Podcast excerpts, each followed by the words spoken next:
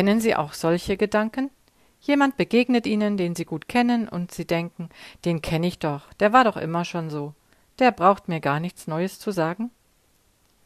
Manchmal sind wir schnell dabei, andere in Schubladen einzusortieren.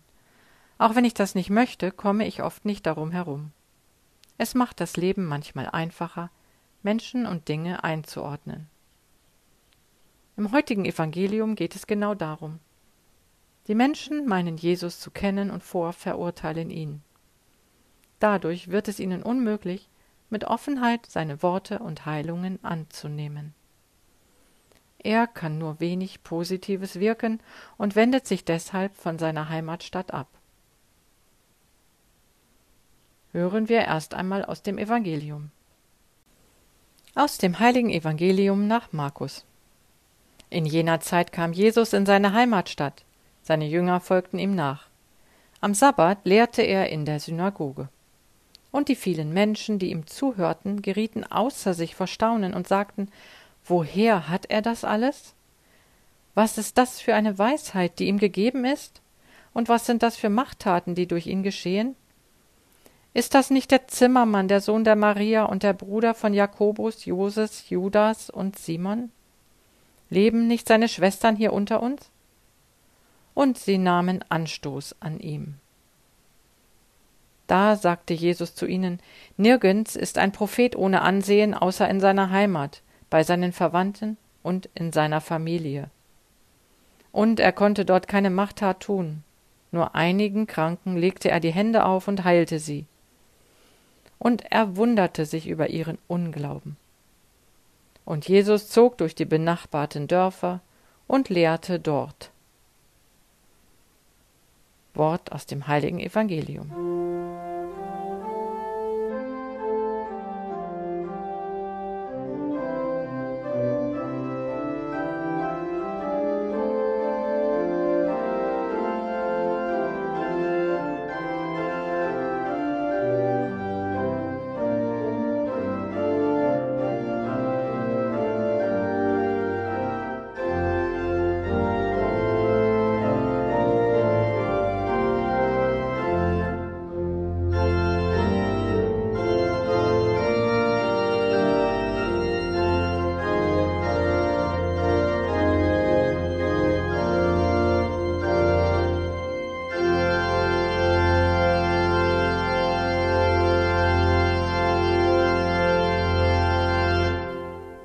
Eine schwierige Situation.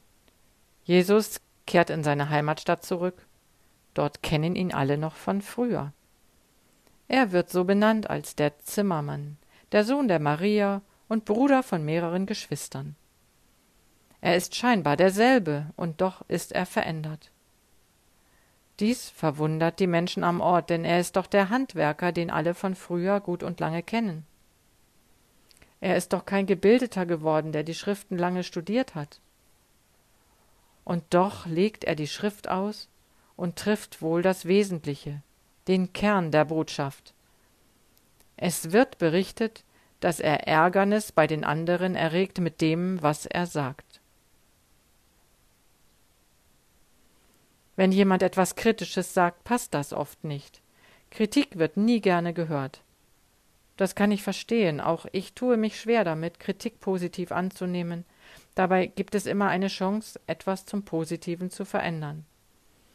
Aber auch da ist es für mich entscheidend, wer diese Kritik äußert, wem ich sie abnehme und auf wen ich gerne hören möchte. Die Menschen in Jesu Heimatstadt reagieren ablehnend auf seine Worte. das kann nur bedeuten, dass sie es nicht hören möchten, dass sie sich nichts sagen lassen möchten von ihm, einem, den sie doch schon so lange kennen. Sie können ihn nicht ernst nehmen, sondern nehmen Anstoß an ihm. So wird es berichtet. Jesus ist ein anderer geworden. Er hat sich verändert. Aber das wird nicht gesehen. Das kann doch nicht sein. Das darf doch nicht sein. Das wird ihm nicht zugetraut, dass er sich geändert hat. Sicherlich kennen wir das alle. Da ist einer, den wir zu kennen glauben, und auf einmal nimmt er sich etwas heraus, kritisiert einen womöglich. Das mag man nicht haben.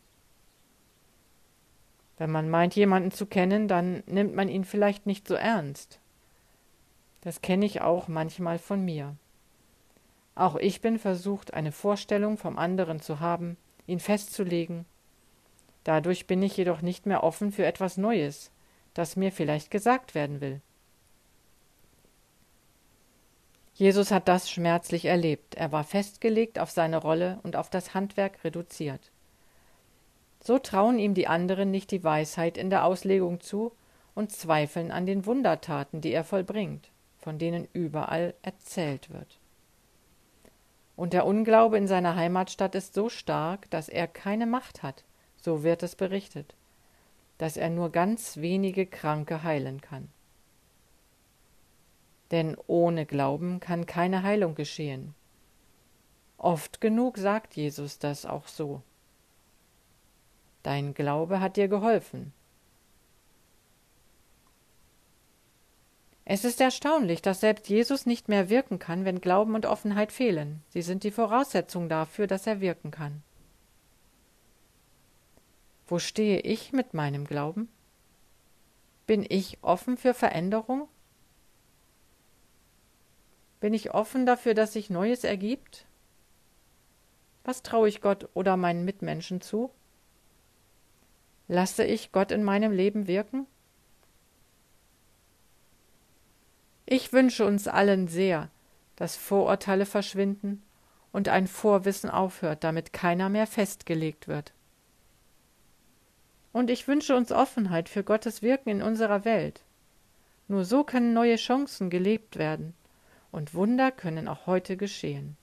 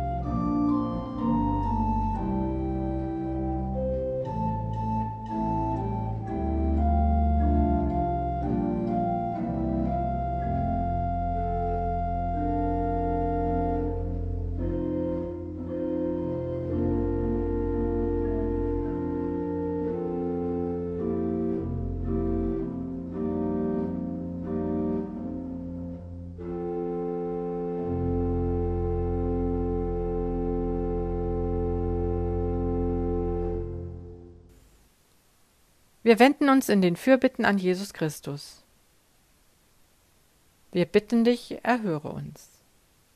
Lass uns wachsam sein für unser Verhalten, wie wir mit anderen umgehen. Schenke uns Offenheit, Kritik und gut gemeinte Ratschläge zu prüfen und anzunehmen. Für alle Einsamen und Kranken stelle ihnen Menschen zur Seite, die ihnen nahe sind sei bei den Armen und Notleidenden dieser Erde und schenke ihnen Hoffnung und Vertrauen auf eine bessere Zukunft. Schenke Mut und Einsatzbereitschaft dort, wo tatkräftig geholfen werden kann. Wir denken an all unsere Verstorbenen.